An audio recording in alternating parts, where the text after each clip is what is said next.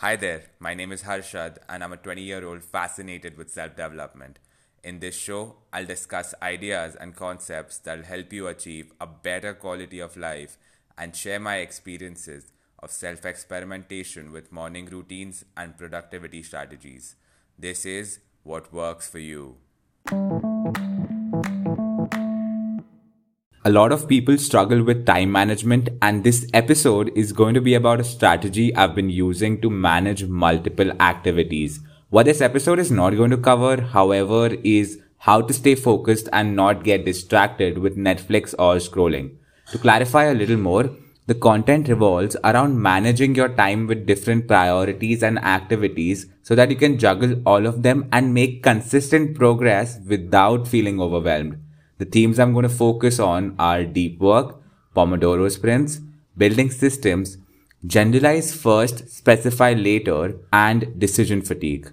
It might seem a bit scattered for the first half, but as I go into the second half of this episode, everything will stitch together. To start off, deep work is a concept by Cal Newport and the basic gist is focusing on a singular task for longer periods of time without distractions which is beneficial in terms of output, whereas multitasking ruins productivity because of attention residue. A somewhat formal definition of attention residue is that your attention persists on task A even though you've switched to task B and are currently working on task B. What that means is if you switch tasks, your mind will somewhat be occupied with the previous one and possibly be silently working on it too you know how sometimes you really get into the zone and are making great strides when your sibling comes in, asks for help with their homework, and when you come back from helping them, you've lost that streak. That's attention residue.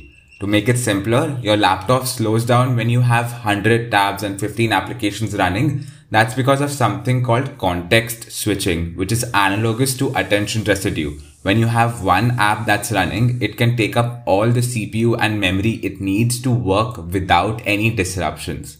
Essentially, multitasking is bad. You want to limit the number of things you're doing at a time and in a day. I personally have found that I can do two major tasks in a day. One could be college and the second one could be working on the mini project. The next thing I want to talk about is Pomodoro sprints. Pomodoro sprints have been gaining popularity for a while now where the concept is you work in shorter sprints. Let's say you work for 25 minutes, take a break for 7 minutes, and then repeat. Once you've completed the cycle 4 times, you can take a longer 30 minute break. These are standard numbers, you can change them if you'd like. The key is to experiment. I find 30 minute sprints and a 5 minute break to be perfect. In my 5 minute break, I drink water and do a little deep breathing. I don't check my phone the idea of a good break is checking out from everything around you your work, your phone, your email, your college, and checking into yourself.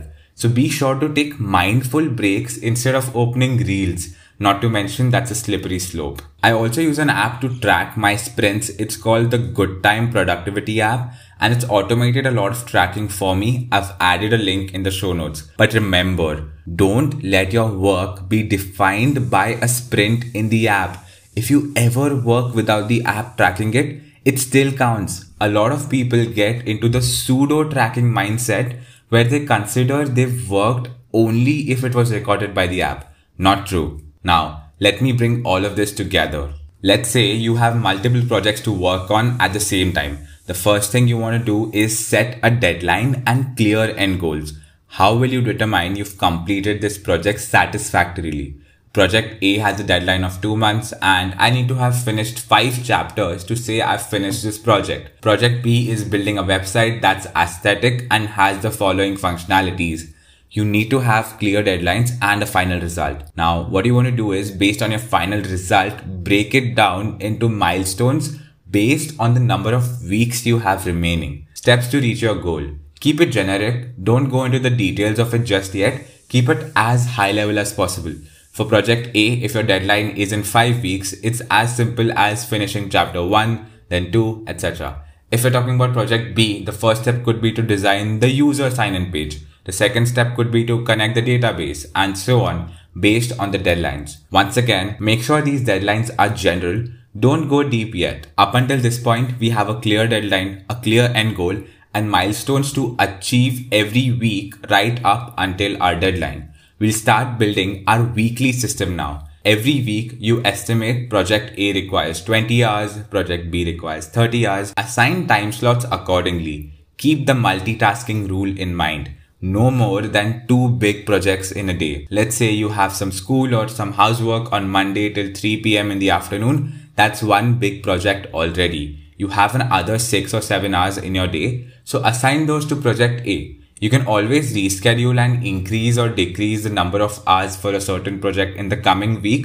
So don't worry about having accurate projections. Similarly, chart out the rest of your week assigning time slots to all of your projects.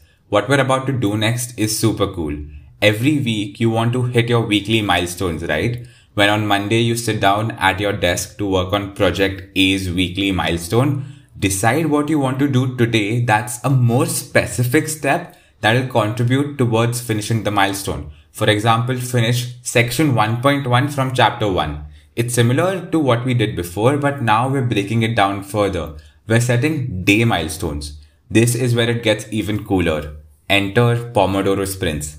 Now that you've set your day milestone, when you're starting a sprint, set a clear sprint milestone. For example, make notes for section 1.1. When the sprint timer goes off, take a break to check out and come back after the break. If you were able to finish the previous sprint milestone, set a new one or else continue.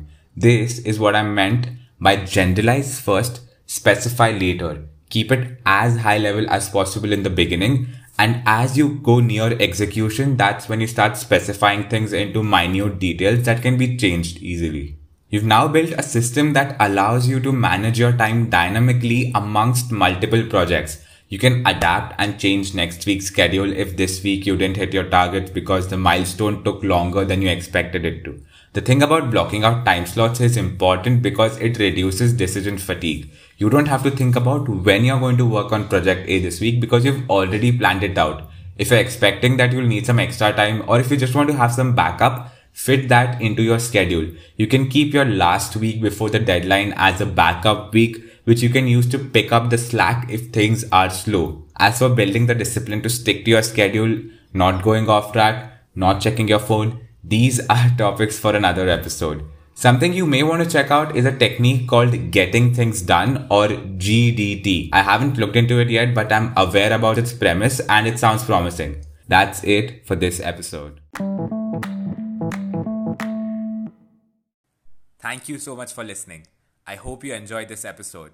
If you'd like to stay tuned for future episodes, feel free to subscribe. I'd love to hear your feedback, so you can go on to anchor.fm slash what works for you and send me a voice message. Until next time.